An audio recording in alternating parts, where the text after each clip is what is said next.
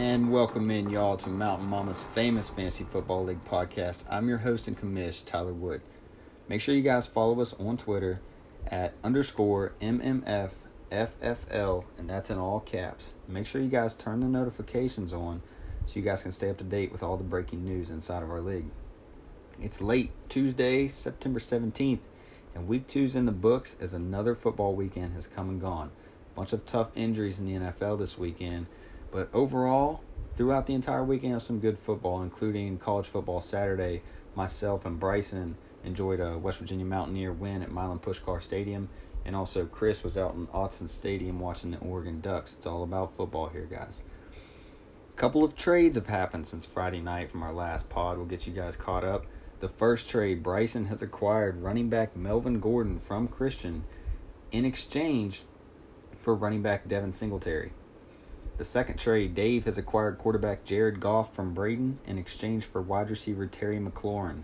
And the third trade, Ryan has acquired quarterback Kyler Murray and wide receiver Stefon Diggs from Bryson in exchange for running back Joe Mixon and Carson Wentz. Now let's get right into it to the news and injuries from around the league. We've got eight of our 10 teams in the news today. We'll jump right in and start with Christian. Running back James Conner ESPN's Jeremy Fowler reports Conner's knee injury is not serious and it's manageable. Conner stated he's confident he'll suit up in week three against San Francisco. It's great news, but he'll still be less than 100% this weekend. Running back Devin Singletary is considered day to day with a hamstring injury.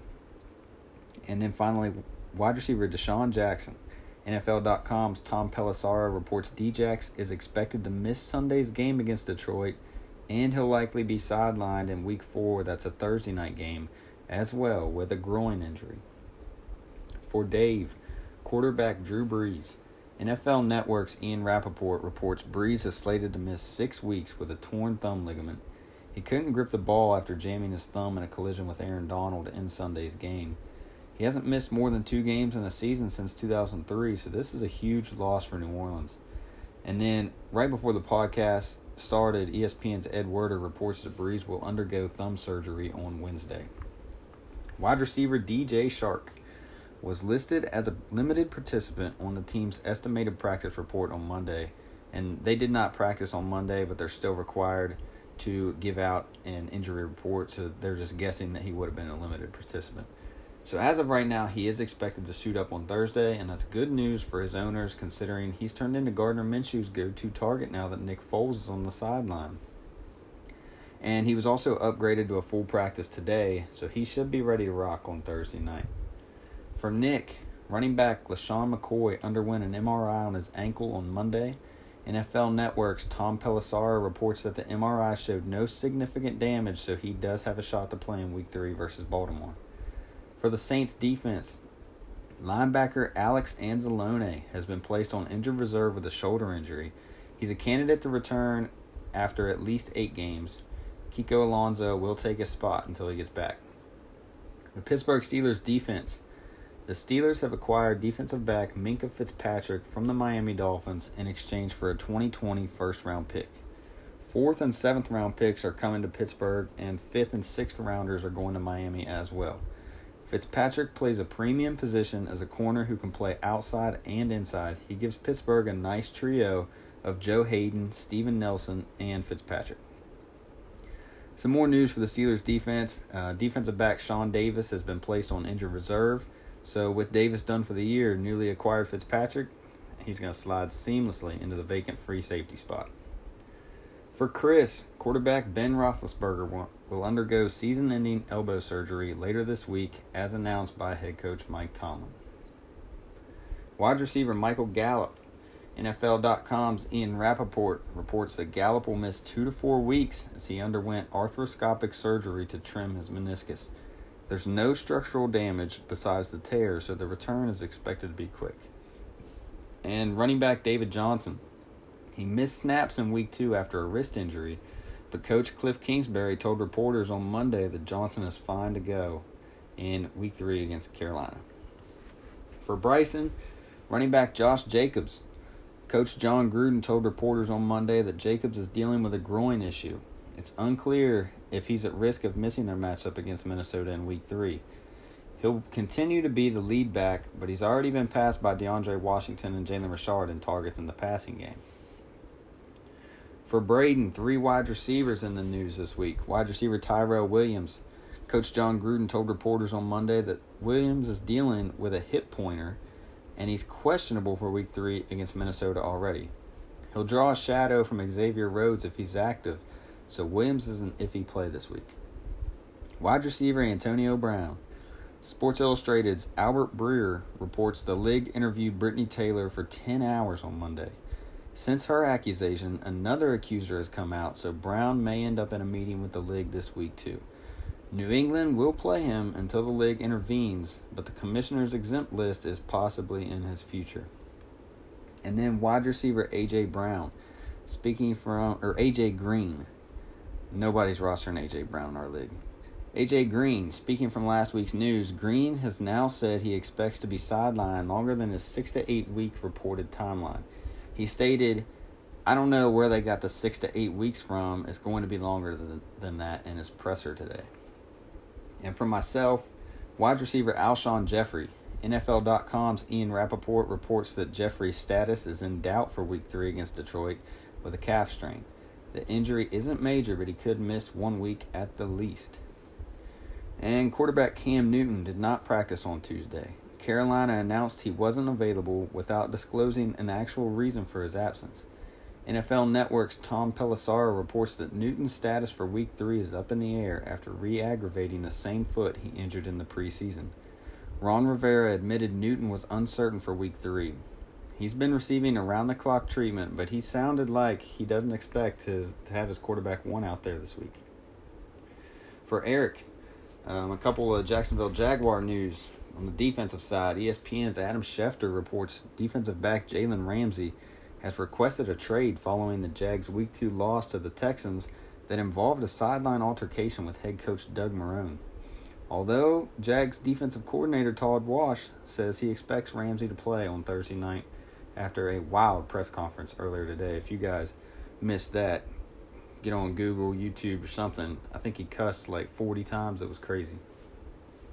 And then defensive end Yannick Ngakoue returned to a full practice on Tuesday after sitting out in week two. He'll be good to go on Thursday as this is big news. He's their best pass rusher. And then finally, tight end David Njoku suffered a concussion last night against the Jets and did not return. It's his first documented documented concussion in the NFL. Consider him iffy for week three as Cleveland is already on a short week. And now, let's jump in to the week two game recaps. The first game of the week was number two Braden at myself, and Braden comes away in blowout fashion, 124 to 98. Braden was led by seven starters in double figures, with Kenny Golladay being the star as he went for 117 yards on eight catches for a touchdown in the win over Los Angeles. In the same game, Austin Ekeler was the next star for Braden as he outperformed his projection by six points. The position group that decided this matchup was the flex position, as Marlon Mack and Kenny G outscored my flex group by a combined 24 points. A couple of milestones for Braden this week as he moves into a tie for first in league history and wins with Nick. They've got 43 apiece. And then he also recorded his 30th career century mark game, and he's the third coach in league history to do so. He also stated in a post game presser that his team name is undefeated so far. For myself, I had five starters in double figures, with the New England defense leading the way with a whopping 35 points as they sacked the Miami quarterbacks seven times, picked them off four times, and ran two of those back to the house. Two goose eggs in my lineup was the difference, as O.J. Howard wasn't targeted at all on Thursday night, and Alshon Jeffery exited Sunday night's game after just 10 snaps with an injury. One goose egg is bad enough, but two will do you in in just about every single matchup. Our second matchup of the week was between two teams coming off week one losses in Dylan at Dave. Dylan pulled away late in this one and takes it 128.5 to 111. Dylan had six starters scoring double figures as he was led by RB1 Dalvin Cook as he went for 154 yards and a touchdown on 20 rushes. He also added three catches for 37 yards, scoring 25 and a half points. Julio Jones was the other star as he outperformed his projection by nine points on Sunday Night Football. The quarterback spot was the difference maker here, though, as Matt Ryan outscored Drew Brees by 19 points after Brees went down with his injury. Dylan recorded his 40th career win in this one. He's the fourth coach to do so in league history. And then he also extended his century mark game league lead to five with his 36th career century mark game. Dave drops to 0 2 after this one. He did have eight guys in double figures, though, so this one hurts a little bit more. He was led by wide receiver one, Odell Beckham Jr., as he went for 161 yards and a touchdown on six catches last night in East Rutherford as he was trying to lead this comeback. We mentioned it already, but the injury to Brees was the disappointment here as he, one, scored in the negatives, and then two, was 17 points lower than his projection. Not too many other blemishes on the roster this week for Dave other than Brees. He also recorded his 30th career century mark game in this one, too, He's the fourth coach to do so in league history. So, two two coaches hit the 30 career century mark game this week. Third matchup of the weekend was number three Ryan on the road against Nick. And Ryan walked away with no problems in this one with a 102.5 to 67.5 dominant win as Nick falls to 0 2. Ryan had six starters in double figures and was led by RB1 Saquon Barkley as he had 107 yards and a touchdown on 18 carries while adding three catches for 28 yards, scoring 19 and a half points. Larry Fitzgerald was the other bright spot as he outperformed his projection by three and a half points. Ryan's running back group won this one for him as Saquon and Derrick Henry outscored Nick's running backs by 24 points combined. For Nick, just two starters in double figures. He was led by Tom Brady as he was 20 for 28 for 264 yards and two touchdowns, while adding two carries for one yard and another touchdown. Start your guys against Miami. LeSean McCoy was the key disappointment for Nick as he underperformed by seven points against a vulnerable Raiders defense. He and Philip Lindsay combined for just 11.5 points in this loss to Ryan. All right, game of the week time. Number one, Chris made his prime time debut, and it wasn't a pretty one. he went on the road against number four Bryson, and Bryson came away with a 113.5 to 74 blowout win. For Chris, his career long three game winning streak was snapped as he had just two starters in double figures as he couldn't get that offense rolling from week one. He was led by DJ Moore on Thursday night as he had nine catches for 89 yards. And then again on Thursday night, Christian McCaffrey was the one that absolutely killed Chris, as he underperformed by 16 points. He and David Johnson combined for just 12 and a half out of the backfield this weekend. It's not something you would expect out of McCaffrey and David Johnson. Bryson extends his winning streak to three dating back to last season, as he had four starters in double figures and was led by Lamar Jackson, as he was 24 for 37 for 272 yards and two touchdowns as he added 120 yards on 16 carries on the way to scoring a 30 tater in this one. Calvin Ridley was the other star as he boomed for 11 more points than his projection. And there's no doubt that the quarterback spot was the key in this one as Jackson outscored Deshaun Watson by a whopping 18 points. One milestone this weekend for Bryson as he moves into a tie for fifth with Nick in century mark games as they both have 27 now. Our final matchup of the weekend was between two winless teams as Eric went on the road to face Christian, who's trying to crack the win column for the first time in his team's history. Well, Eric ended up snapping his three game losing streak dating back to last season as he comes away with the closest win of the week 115.5 to 109 over Christian. Eric had four starters in double figures as he was led by none other than Patrick Mahomes as he was 30 for 44 for 443 yards and four tutties against Oakland. Emmanuel Sanders was a huge surprise as he boomed for 15 more points in his projection. And Mahomes obviously won this one. He outscored Baker Mayfield by 16 points by himself. Christian had five starters in double figures and was led by Chris Godwin on Thursday night. So he went for 121 yards on eight catches and a touchdown. A goose egg in the lineup was the key in the loss as DeSean Jackson went down early in the first half with an injury and busted for eight less than his projection. A positive for Christian to take away is that he recorded his most points scored in a regular season game in his short MMF FFL career. He's sitting at 16th in league history now. The week three poll dropped earlier today, with the top four being Braden moving up one spot to first, Bryson moving up two spots to second, Ryan stayed put in third, and Dylan, being the big riser of the week, moved up three spots to fourth. Rounding out the rest of the poll, Eric moved up one spot to fifth. Chris was the biggest drop of the week, moving down five spots to sixth. I dropped two spots down to seventh, and the bottom three stayed the same with Dave, Christian, and Nick.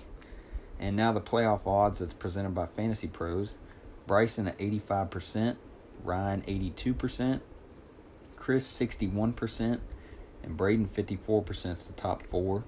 And then Dylan with 35%, myself with 29%, Dave 19, Eric 18, Christian 16, and Nick isn't eliminated yet, but they're already giving him a 0% chance to make the playoffs. Tough. And now the nominees for the pickup of the week. There were only a couple. Christian had Mark Andrews and the Titans defense. Dave had Terry McLaurin. I had the New England Patriots defense. Bryson had Darren Waller. Braden had the Texans defense, and Chris had the Carolina Panthers defense. And the pickup of the week winner for week two was myself with the New England defense scoring 35 points. They outscored the closest nominee by 14. Pigskin Pick'em. Told you guys last week I was going to do better, and I did. Braden and myself tied for first this week as we both went 10 and 6. Bryson finished in third at 8 and 8. Our results after two weeks Braden's in first with 23 wins, and Bryson and myself tied at second with 20. Only three back. And finally, to announce the game of the week location and matchup, our week three game of the week is headed to Washington, D.C., as 2 0 number 3 Ryan goes on the road to face 2 0 number 1 Braden. Both teams are 4 and 4 in their prime time career games. And that'll do it here for episode 6 of Mountain Mama's famous fantasy football league. Good luck to everyone this weekend and enjoy a weekend of football. Peace out.